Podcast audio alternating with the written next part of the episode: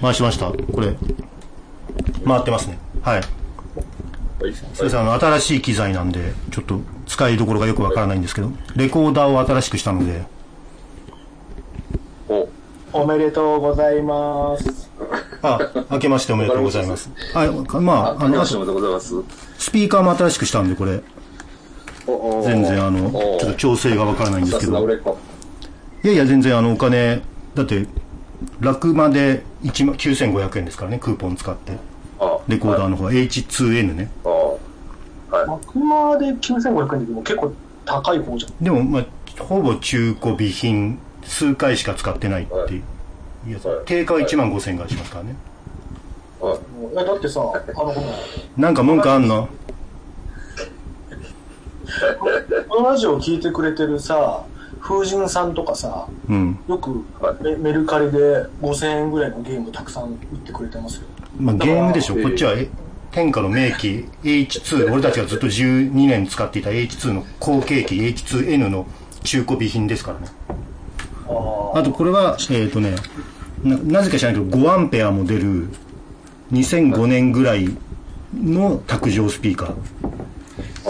普通1アンペアとか2アンペアじゃないですか。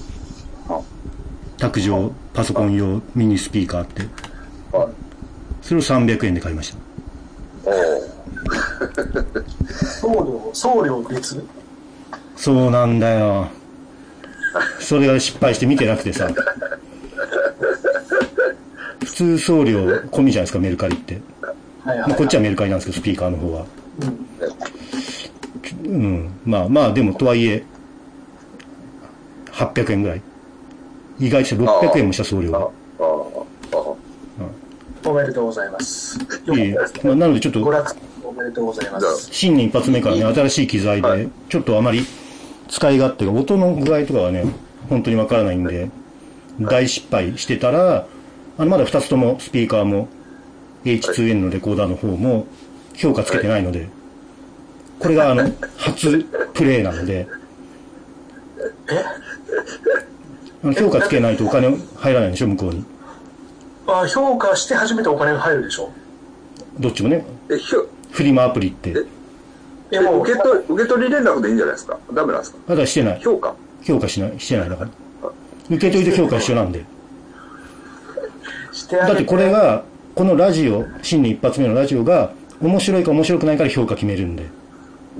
いや、受け取り連絡はしますよ、もちろん。もちろん受け取り連絡はするけど、非常に悪いか、非常にいいか、中間、まあまあかは、このラジオのはい新年一発目の内容のクオリティの出来感で判断しようと思ってるんで、もうあの、いかにもこう、フリマアプリの民度を体現したような発言がまあ、てか、どっちかというと Amazon レビューだけどね。あの、Amazon の配送が遅れました。なので、この本の評価、星一つです、みたいな。ね、あのネットがもうどの層にも行き渡ったことを証明してる感じですよ、はい。あ、ちょっとね、それスピーカー、今上げました。菅田さんがボソボソ喋ってるんで。あ本当ですか？スピーカーの音を上げました。だいやあと、菅田さんのマイクとの距離もあるんですよ。だから。あなたの方のめっちゃ、近いよパソコンにうん。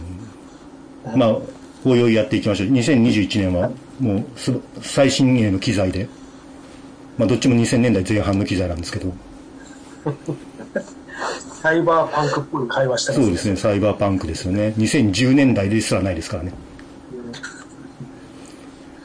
はい。あ、すいません、紹介が遅れました。私はトウモロコシの会会長の吉田祐樹なんですけれども、あなた方は、け、はいえっ、と僕は はい、どうぞ。僕は、えー、菅津です変態映像作家の菅津先生じゃないですか。映像作家の菅津です、変態はつかない。うん、映像作家の菅津ですねはい、ありがとうございますもう一人は、血液型、け血液型ゾーン、諏訪山義雄でございます。おお久しぶりでございます。お久しぶりです。まあ、またね、コロナで緊急事態宣言が来たら、諏訪山先生を呼ぶっていうのは恒例のことになっているんで、そうですね、そう、そういえば。えまあなぜかっていうと、やっぱりちょうど2021年の新年も明けたところ一発目なので、これからの日本いや世界今年どうなっていくのかっていうことを、えまあ政治的に偏りのあるお二人、あの、パヨクの菅津さんと、アナキストの諏訪山先生に、右翼の右を持持つパヨクよりみたドいな。右翼の親から生まれた、そうですね。あの、菅津さんのパヨクぶりはね、結構メールとかでも批判が来るんですけど、そうえですよ。めちゃめちゃ来てますよ。えそんなことないやん。マジ、いや、マジで来てます。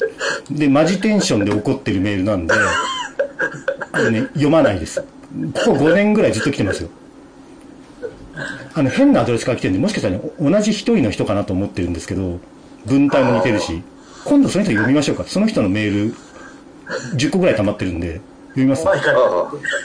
ただ、あの、なんていうの、馬鹿にするのも嫌だから、どうしても馬鹿にせざるを得ない感じになっちゃうじゃないですか。まあ、理路整然としたことが書かれてるわけではないので、とはいえ、その人はその人なりに真面目に書いてるんでしょうから、霊障する感じになるのも嫌だなってなると、もう読まないという選択肢しかないんですよ。えはあと、そんなに嫌だったら聞かなくていいですよっていうのもね。ずーっと聞いてくださってるんですけどね、もし同じ一人の人だとしたら。はい、そんな菅津先生ですね。あの、左側の菅津先生と、そんなことないけどね。まあ、須山先生はそもそも左右じゃなくて、は席に座ってないってことですよね。アナキストですから。そうなんです。そうなんです。はい席に座らないってい。廊下に立ってるっていう感じの。そうそうそうそうそう。自称ね、自称ですけど。はい。はい。じゃあ、はいあれですか？やっぱあの、トランプさんの話ですか？どっから行きましょうかね。あの、まあまあもちろん、まあ、でも、一番ホットなのはそこですかねあ。あ、はいはいはい。はい。えー、トランプさん、アメリカ議会乱入事件。あの、えはい。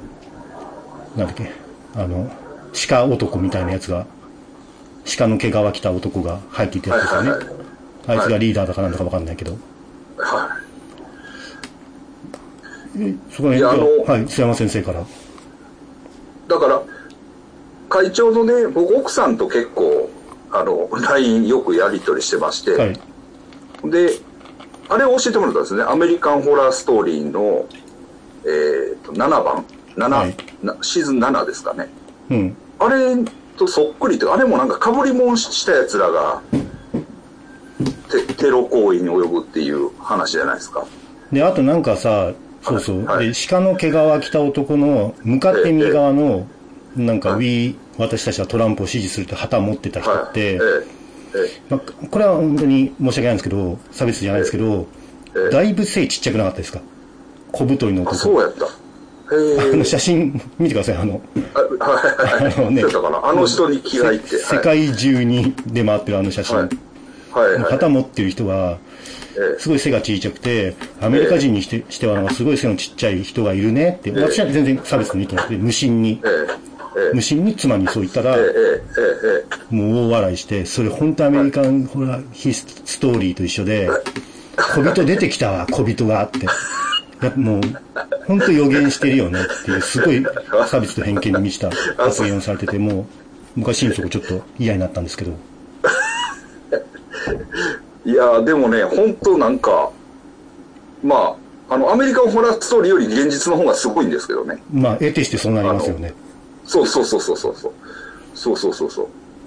あの、なんですけどね。まさかアメリカ議に会には突入してないってそう感じそうそう。ですかアメリカのホラーストーリーええそうそうです、そうです。ええそうですね。なんかさ、あのーそれこそ映画とかだと、ホワイトハウスにこうテロ的な人が入ってくるっていうのはさ、はい。めちゃめちゃすごい、なんなんあのセキュリティでさ、はい。一瞬で排除されるイメージあったじゃん。ええ僕結構あっさりホワイトハウスダウンでしたよね。ホワイトハウスじゃないけどねアメリカ議会ですけどね。はい。はい。でもなんかそんな感じだよね。はい意外に楽なんだって感じでさ。だってあいつら、いやほんと素人の集団でしょ？だからそれが問題になってるんでしょ？うん。だから、あの、だから、い要するに、えっと、警備してる奴らもアンティファの仲間で、はその、アンティ、アン、あの、トランピストになりすましたアンティファが、警備とも示し合わせて侵入したって言われてる。あの鹿男もアンティファの一味なんですよね。そうそうそうそうそうそう。だってあの、右手首にね、手の甲にアンティファの入れ墨をしているっていうはい。あ、そうなんですか。画像が流れてきましたよ。はい。えー、あ、そうですか。まあまああのまあ、、そう言われ、うん。プラストランプの集会でよく見る有名な人っていうの。ツイートも流れてきましたけどねえー、。えー、えー、えアンティファっていうのは、これは聞いてる人に説明すると、どういう感じーえっとね、アンチファシズムの略なんですけど、へえ。えー、まあ、もともとヨーロッパので起こった、まあ、そのアナーキズムの一派というか、あ、えーそうなんですね。そうなんです。はい。ああ、じゃあもう本当トランプとは全然もう宗派というか考え方もえ違う。ー全然違うんですけど、ただ、これややこしいのがね、だから、アナーキストでも右派っていうのがいて、はあそういう人たちは結構トランプさん支持の人もいると思うんですよね。うん。うん。ほんで、確かになんていうんですかね、今回のああいう暴動、いわゆるキャピトル・ライオットとか言われてますけど、ああいうのをアナーキストはやりたかったんですよね、ずっと、多分。うん。あれをね。はい。まさにねそれをなんかその、そうそうそうそうそうそう。で、ちょっとふざけてる感じも含めね。そうなんです、そうなんです。ええ。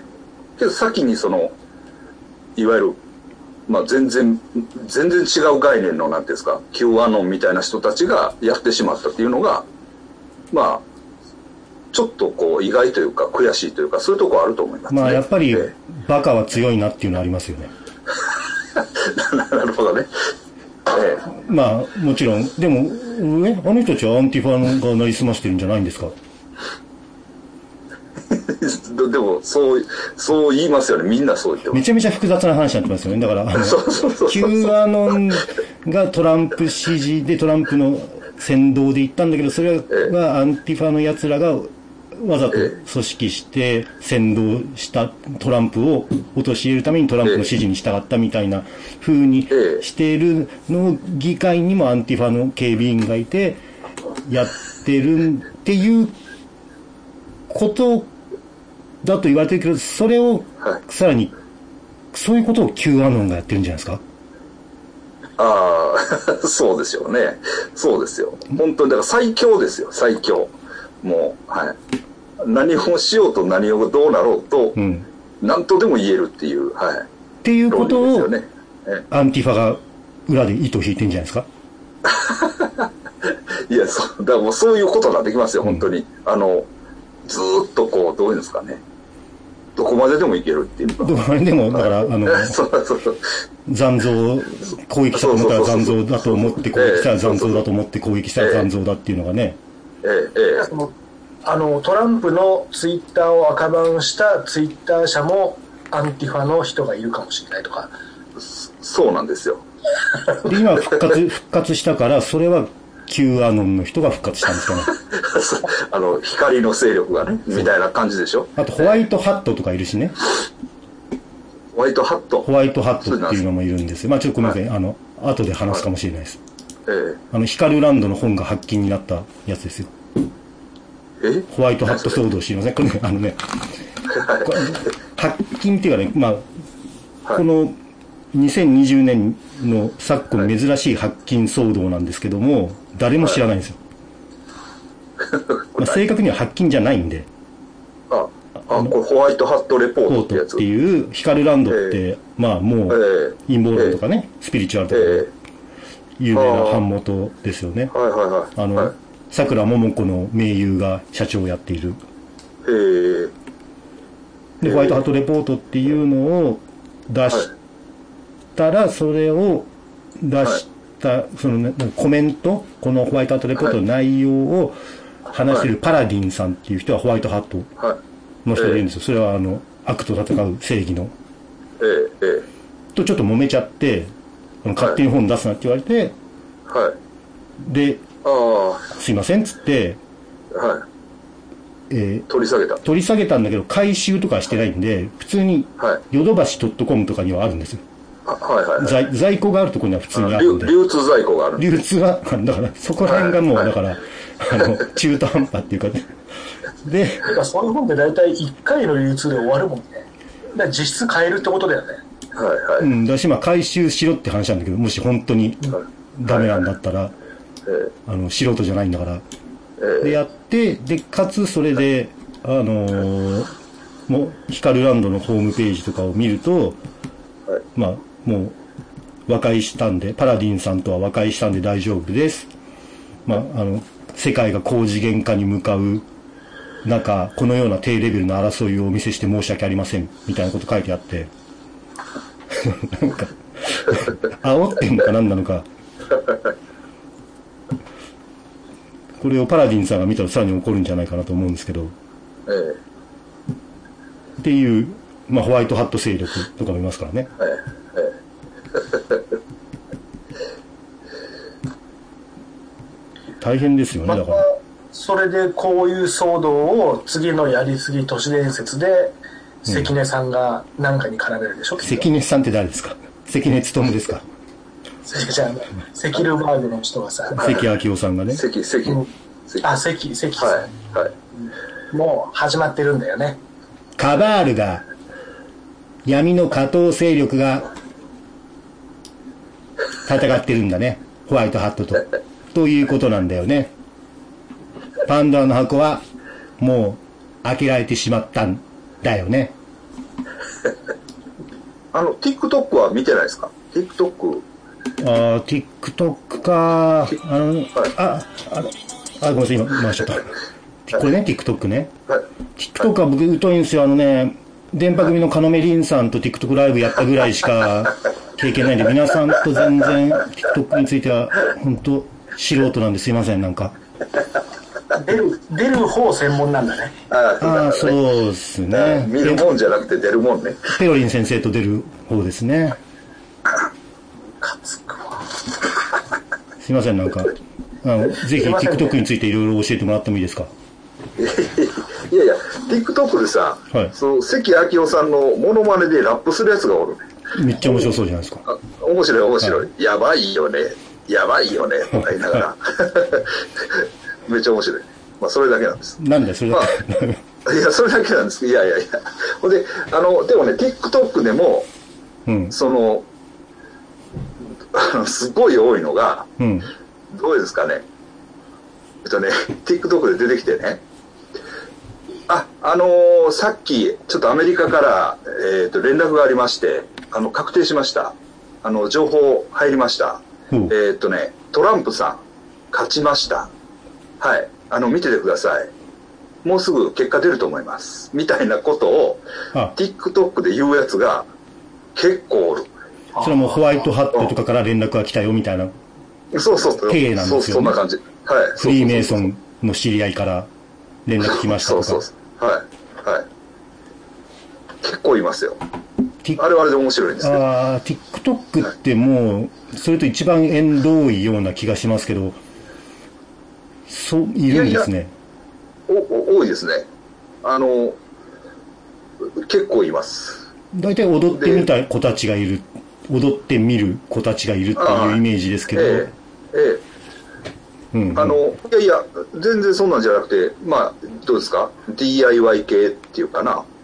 あの、大工さんがこう、大工のやり方教えてくれたりそのとか。YouTube じゃえ、TikTok であったら、30秒ぐらいしか動画流せないんじゃないの？い1分、15秒か1分かなんですよ。はいはい。えそれでどうやって、1分で、どうやっていや1分でだ大工仕事をわかるんですよえ ?1 分で大工仕事をしちゃうの？1分。だからこういうもんの長さを測るときはこうやるんだよとかね。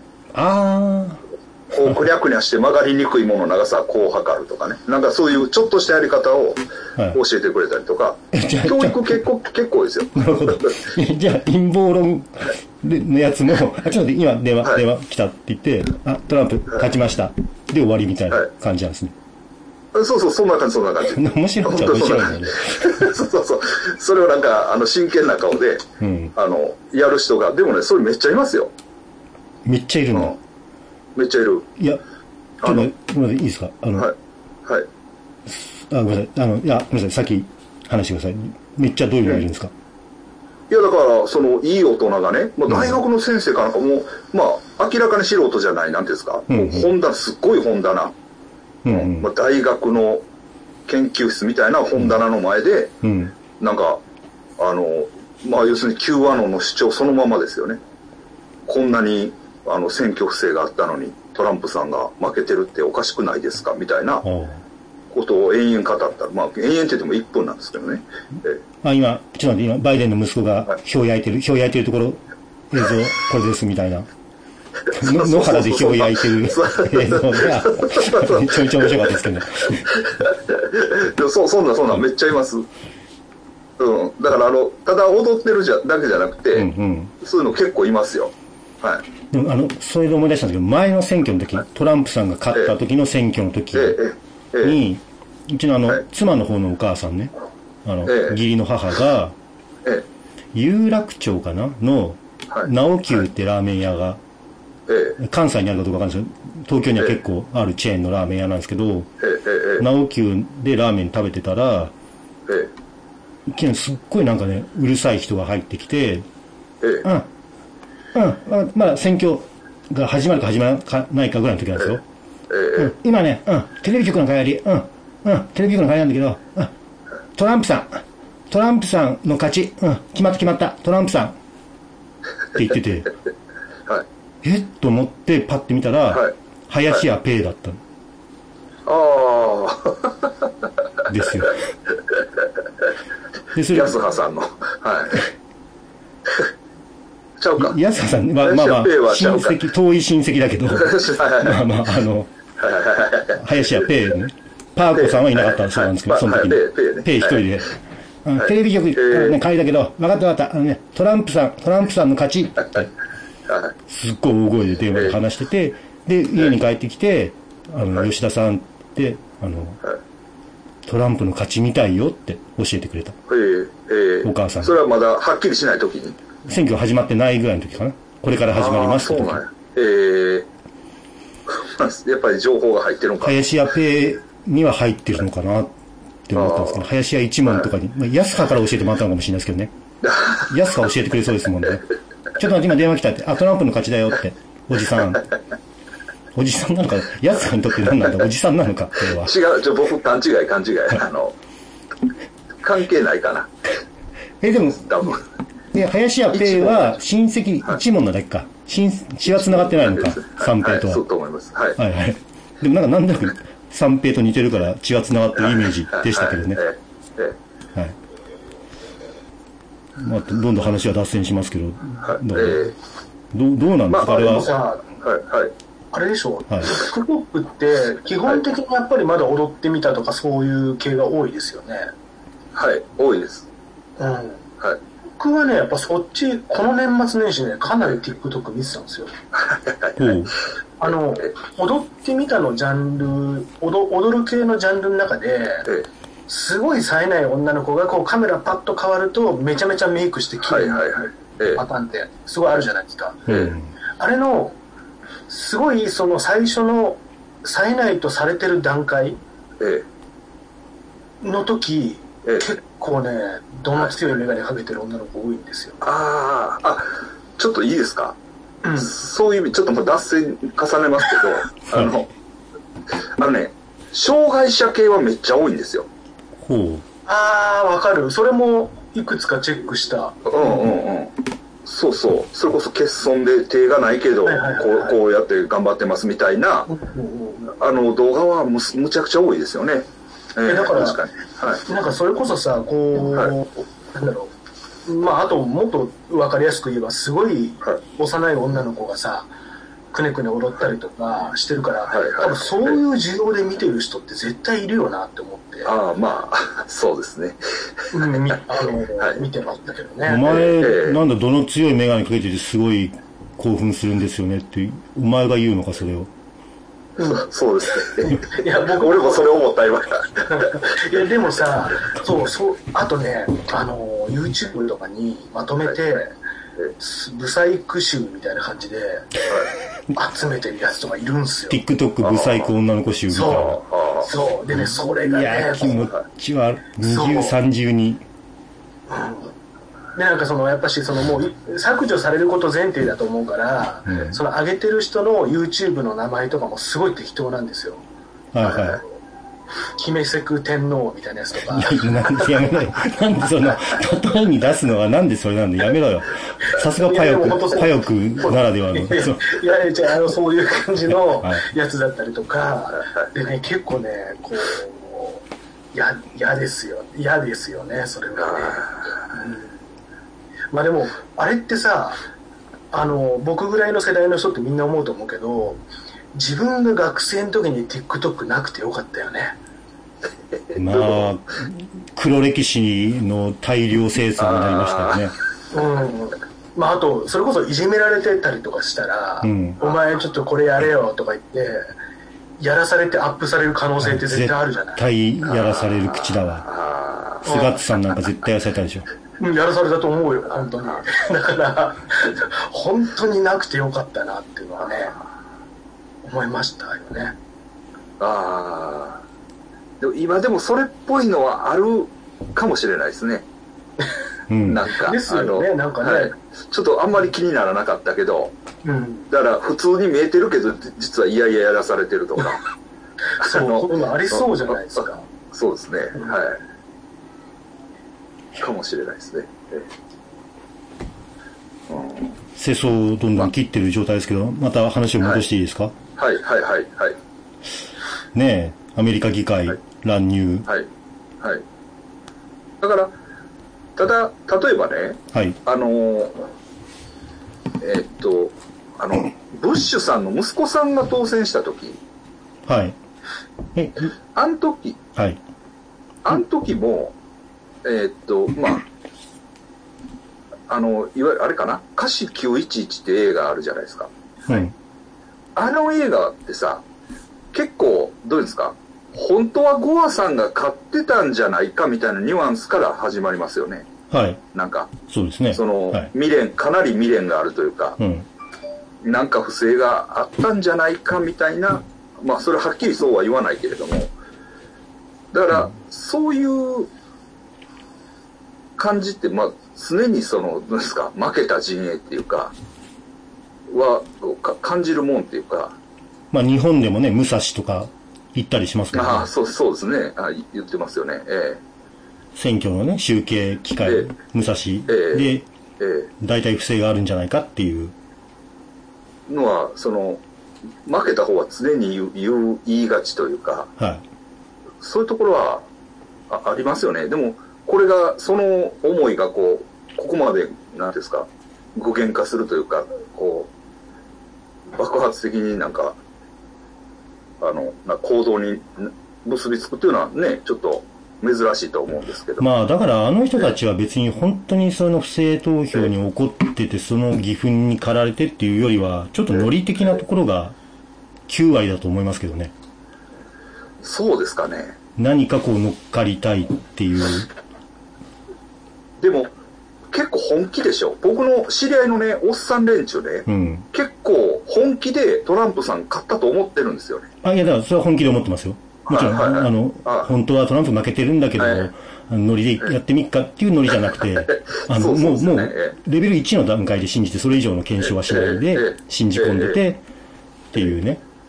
えで、もう、あんな行動でなったらよっぽど思い詰めてたり、いろんなこと調べて、はもう信念の底の底からええ。やらないとああいう行動にならないと普通は思うけど、そうじゃなくて結構そういうレベル1の浅いところで信じ込んで、それでもうすごい行動に出て射殺されたりとか、まで行っちゃうっていう、えそんな疑似会に乱入するほどの、もう超絶的な行動をしてる割には、ええ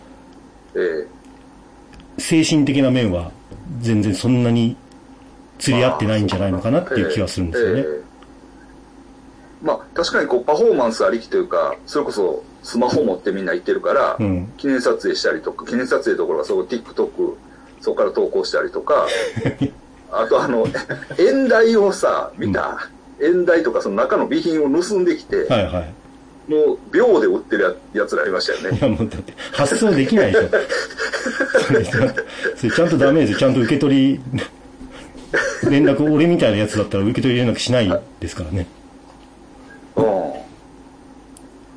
でも、あれ、eBay とかだったら受け取り連絡しなくてもお金入るんじゃないかな。えでも発送できないでしょ発送できんの？そんな秒で、売れるのは秒で売れるでしょうけど。あ、いやいや、持って帰ってるんじゃないですか、あれ。えその、もう無事に持って帰れてんだ。ちゃうかな。うんそうそうそうそう。ねえ、だから、まあ、でもそれがアナーキズムなんじゃないんですか？いや、そうなんですよね。いやいやそれ認めちゃった。です別にアナーキズムいろいろあるからね。でもアナーキズムの一つの側面でありますよね。そういうところも。うん、そうなんです。そういうのいいだから、ああいで言っちゃうとか。うこと本当は、えうん。ああいうこと本当はやりたかったはずなんですよね。うん。でそれこそ、富山光一さんなんかは、ああいうのやりた、まあ、あああいう、そういう、そういうと正確には違うって言われそうだけど、大まかに言うとああいうことはやりたそうですよね。そうですね。ええええうん。まあ、富富山光一さんの場合は、ファシズムですけどね。アナキ、まあ、まあ、そも、そうそう。複雑なんですけど、まあ、あと、アナキズムが左側で、ファシズムが右側みたいな分け方ですよねええ。富山さんはえ。えまあ、そういう感じですかね。うん。まあ、どっちももう、なんていうのね、あの現行勢力に対するアンチなのはええ同じなんだけど、えええっていう。えええだから、まあ、そその、過激なつもりが、なんていうんですか、ね、Q アノンみたいな、うん。ちょっと、ちょっと、ちょっとまあ、オカルトっぽいですしね。いやまさにそれで、ええ。ヒカルランドから出てる、ヒカルランドから出てるにしては、あの、ちゃんとしてる本なんですけど、まあ、ちゃんとヒカルランド批判したわけじゃないんですけど、ええ。ええ。っと、トランプ時代の魔術とオカルトパワー、あれはいい、ええ。いい本でしたね。ええ。えっていう、まさにそのトランプ支持者たちの、えっと、オカルト的な精神バックボーンはいはいはい。ですね。だから、あのーゲイリー・ラックマンって人が書いてるんですけど、あれ、ブロンディの初創設メンバーですよ。ああ、そうなんですか。はいええブロンディ、バンドのブロンディねバンドのブロンディですね。ええああ、そうなんや。ええが、あの、あのオカルト研究家なので、あのああ、人が。はいはいはい。ええ確かに、だからトランプさん、トランプ政権のなんか、宗教的メンターみたいな女のなんか、知ってます？えっ、とね、女の人でしたっけ？まあ、その、この本にもいろいろ書いてありますけどね。うん。うん、でもいろいろ出過ぎちゃって、もう誰が誰だかよくわかんなくて。もう相当やばい感じのうん。人ですよね。ええななちょっと名前パッと出てこないですけど。えまあ、あの、そうですね。そういうのもいるし、まあ、あと、ロシア側の方とかも、えーはい取り上げたりしてますし、まあ、どっちかというともえう、総ざらいしてる感じですね。別にトランプ政権のスタッフとか、トランプ自身っていうよりは、どっちかというと10分の1ぐらいの記述で、えはい。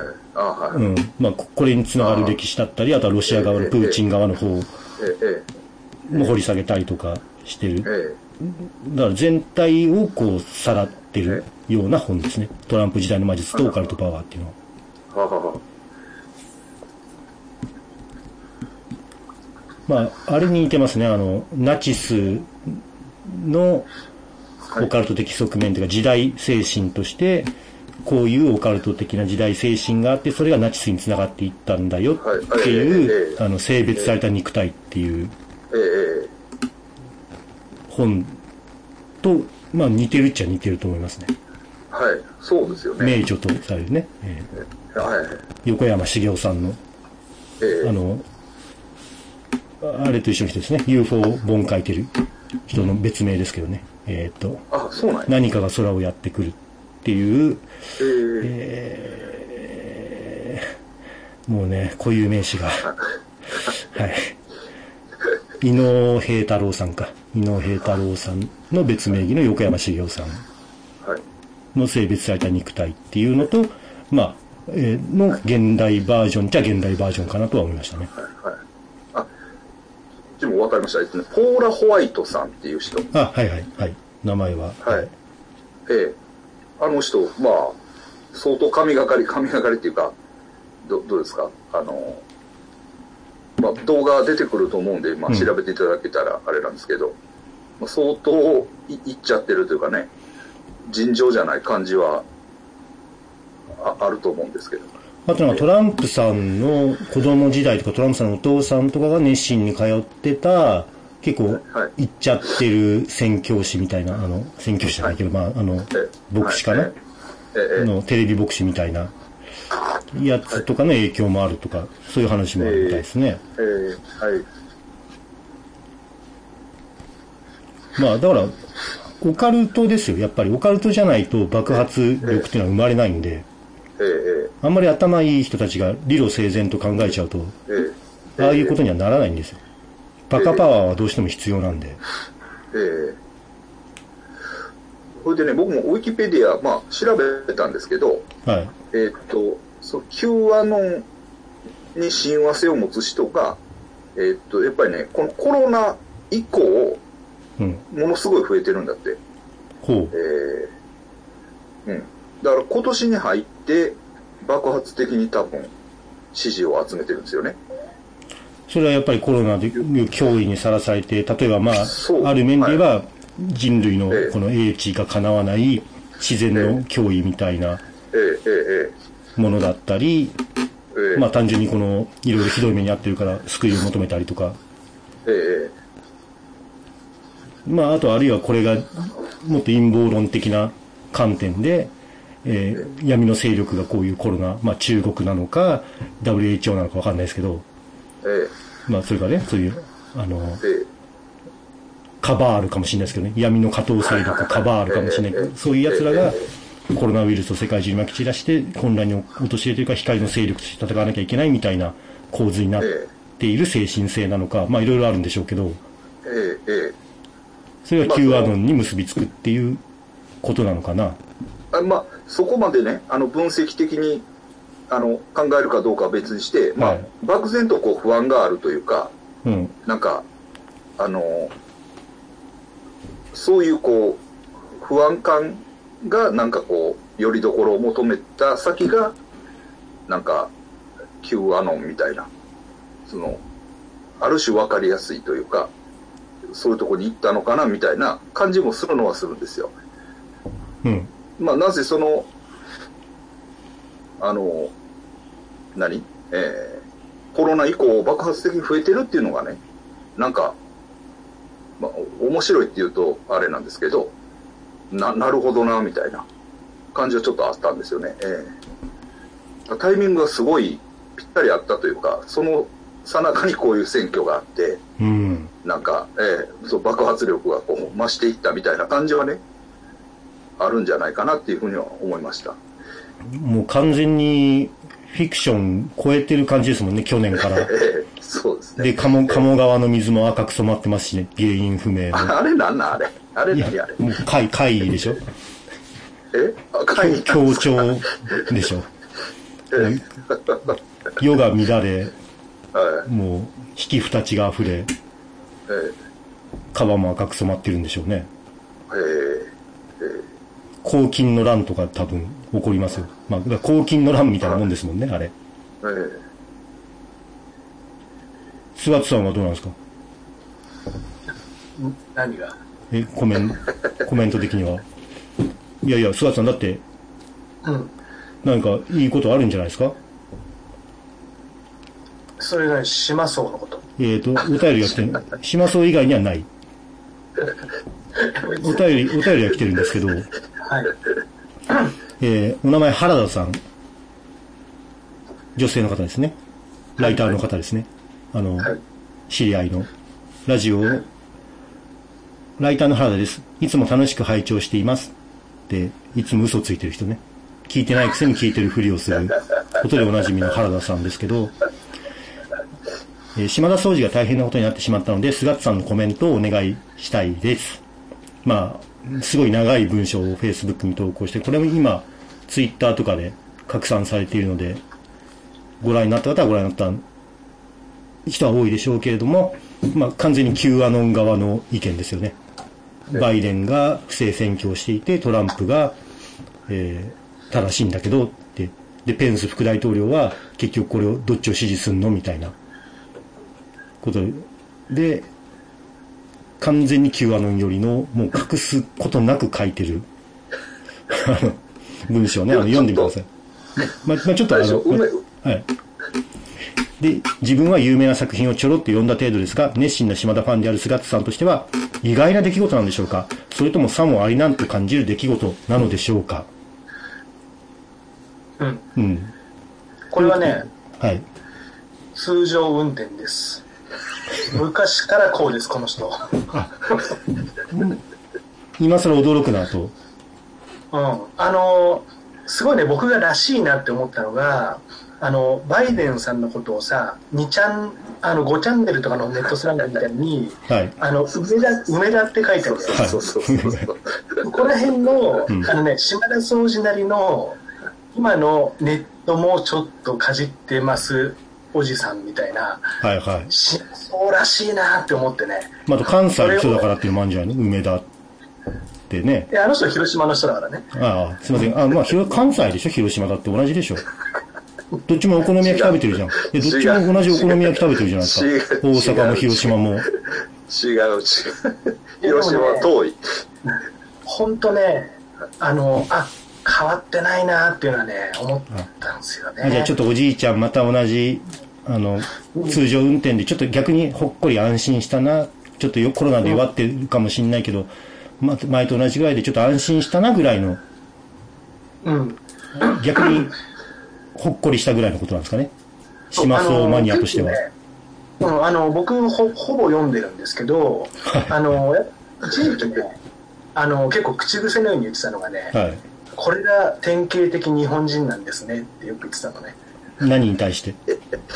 本来要はそういうなんか日本のそういう、それこそ山梨的な、なんか、こう、村社会的な話だったりとか、うんあと役所の対応だったりとか、うんそういうのに対して、あの人はあのロスに一時期住んでたんで、島田総司はいはい。だから、あ、もうこれは典型的日本のお役所のあの所作ですね、みたいな、断るごとに言ってたんですよ。うん。だからね、あのーもうそその時から、その時は結構日本憎しみたいな感じで、うんうん。あのー都市のトパーズって小説があるんですけど、はいはい。うん、それはね、えー、と8割方日本がダメっていうことを書いてるだけの小説 すいません。すいません。あの、エッセイじゃなくて、小説じゃないですなんですよ。で、しかもミステリー小説？えっ、とね、ミステリーではないんですよね。ちょっとこう、青春の疾走みたいな感じのうんうん。話なんだけど、あのーなんだろう、あのどっかのお寺で、あの、ヒョウを飼ってるのね、トパーズ。で、それを主人公はトパーズって名付けて、うん。あの、たんだけど、まあ、檻に当然入れられてるじゃないですか。うん。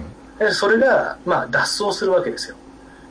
で、それをこう、この腐った日本を一人、こう、失踪するトパーズを自分に重ね合わせて、いかに日本がダメかっていうのを9割書いてる、っていう小説があるんですけど、うん。だからね、その時から基本的にこう論、論調っていうかさ、うんなんか、変わってないなと思って。菅田さん、島田総司のこと嫌いでしょ。いや島田総理、あのね、だって悪口しか言わないじゃん。ラジオで。はあのね、正直言っていいですか、島田総司は、い。あのね、そこ含めていいんですよ。もう、珍味みたいなもんなんですね。うん。爆雷みたいあな。そう、だから結構その、なんだろう、えっ、ー、とね、まあ、見たらいシリーズっていうのが有名なシリーズで、はい。はい。まあ、そこで有名になったんだけど、うん。ある時から、あの、死刑囚のルポみたいなの書いて、冤罪な、冤あの人死刑反対派なんで、うん。そういうルポ書いたりとか、あと世紀末日本機構っていうやっぱりいろんなところのエッセイを書いたりとかね、うん。そこら辺で結構ファンって結構離れたんですよ。まあ、うん。やっぱりその、ふるいにかけられたんだけど、今、菅田さんが言ったようなことがバリバリ全開だったから。うん。うん。まあ、あと三浦和義事件か、あのロス疑惑のね。はいはいはい。うんロスつながりでのルポで書いてうん、あれもルポで書いてるんあですよ。そうなんだ。へえ。うん、あただね、あれはね、結構珍しく中立の立場で、うんマスコミサイドと三浦和義サイド、うん。あの両方あって、うん。でまあ、ただ、最終的に三浦和義は、えー、と冤罪だっていう主張なんですけれども、ほうん、だからね、まあ、ちょっとそのそれこそ政治色みたいのが強くなってきたっていうのが、まあそれでももう20年ぐらい前からから。もう、もうその時に見限ってる人は見限ってるんだ。うん、と思いますね。うん、ただ、その時の、その、さっきの死刑囚の話、秋吉、秋吉事件っていう小説があるんですけど、うん。それなんかはもうルポーなんで、ただやっぱし小説家だから、この、なんだろう、めちゃめちゃ読ませるんですよ。うん。よしっていう人がいかにこうダメな暮らしをしてたか。うん。で、で、最終的にその死刑囚になったけど、うん、ダメだけどこの人は殺してませんっていうような論調なんだけど、うん。うん。めちゃめちゃ小説としてはね、読んあの読ませるんですよね。うん。うん。だそういうとこ含めて好きだし、あとやっぱとんでもトリック含めて素晴らしいんですよね。だからそれととんでもトリックがどう結びつくのかって、まあ確かにその結びつくわけのわからなさが魅力なのかね。いや、ただね、これは、あの、結びつくのは僕ははっきりあると思ってて、要は今回みたいな、その、ある種陰謀論的なものにさ、うん。あの、今回、それを発表してるわけじゃん。うんうん。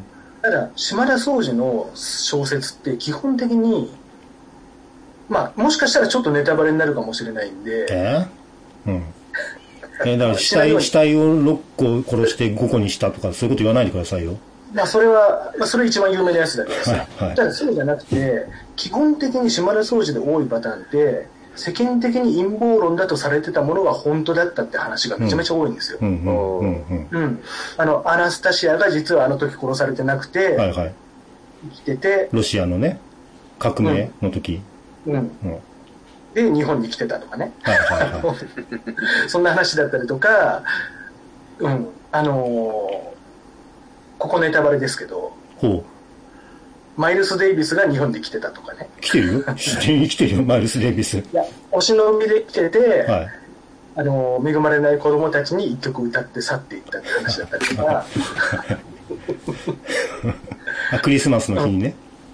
うん、とか、ううん、ん。まあ、あとハリウッドで、こう、いろいろ、なんだろマイルス・デイビスが恵まれない子のために歌っていたっていうのはネタバレになるミステリー小説って何なんですか？う、あるんです、あるんです。そそれが、それ分かっちゃうともう推理のオチが分かっちゃうのがあるんだ。あまあ、推理じゃないですけどね、それはあの、まあ、あの事件が起きなくて、ただ単にそういう、ちょっと不思議な出来事があって、最終的に、あ、あれマイルス・デイビスだったんだ、みたいな話だから、まあ、短編なんですけど、うん。だから要はそういうさ、ちょっと陰謀論を、これ本当でしたよっていう論調で書いてる人が、現実でもやっぱりそういう考えに陥るっていうのはあると思うんだよね。まあ普通逆ですけどね。小説でそういうの書いてるってことは、そうじゃないからこそ小説に書いてる。だけどそれが現実でとごっちゃになってるっていうのは、うん。あんまりしそのものづくりする人の中では珍しいパターンですよね。うんそう、だから、まあでもね、通常運転だよね。うんそうか、じゃあみんな逆にびっくりしてるけど、島田総司の本あんまり読んでないからでしょっていうことなんですね。まあ、特にエッセイとか読むと結構、うん。こんな感じですよ、ほとんど。笠井清さんなんかはもう、もう5、6年前から見限ってるからってツイートしてますけどね。え？あ、それ知らなかった。マジで？昨日のツイートですよ。米軍基地が撤去された翌日には沖縄は中国に占領される。などという俗論を振りかざし、沖縄民衆の反基地闘争に敵対し始めた5、6年前の時点で、島田総司への評価は決めている。トランプ派の陰謀論を吹聴するようになっても、今更驚くようなことではない。わまあ、あのね、確かに、あの、哲学者の密室かな、笠井さんの。あの時の頃とかよく対談してたんだよね。ほうほうほで仲良さそうだったから、あ、そんなになっちゃってんだ、今。う。5、6年前には見限ったっぽいですね。はあ、あ、ね、あとだって島田総司といえばほら、綾津重人とかも多分対応に困ってると思うんだよ。ああ、そうだよね。あれは綾津重人、先輩後輩みたいな感じ。てか名付け親だからね、綾津重人。うんうんうん。ねうん。え、兄弟ミステリー犬の先輩後輩とかそういうことじゃないそうそうそうそうええうん。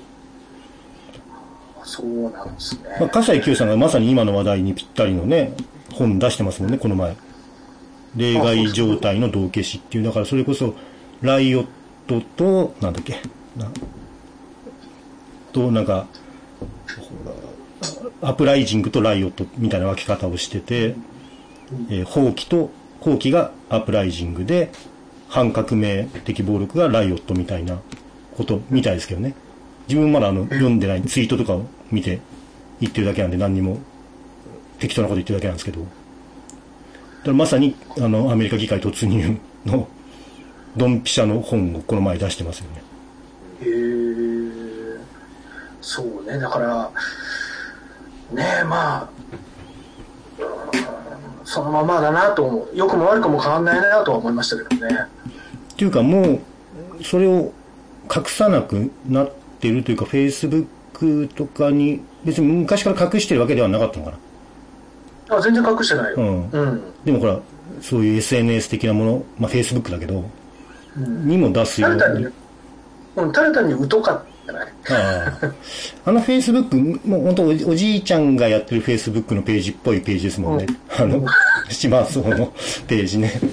島荘ギャルがね、なんか上りとか持っててね。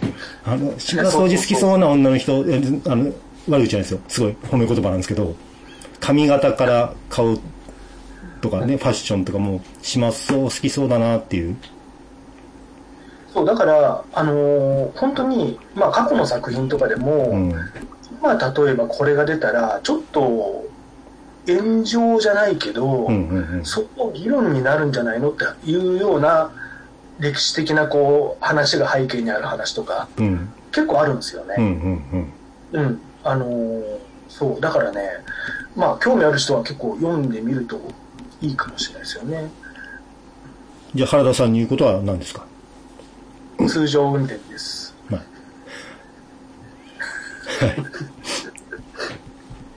奇想天を動かすって話が僕は一番ね、好きです。ほう。はい。まあ、じゃあそれはおいおい語っていただくとして、またズームの時間が来たんで一回切りますよ。あ、わかりました。はい。はい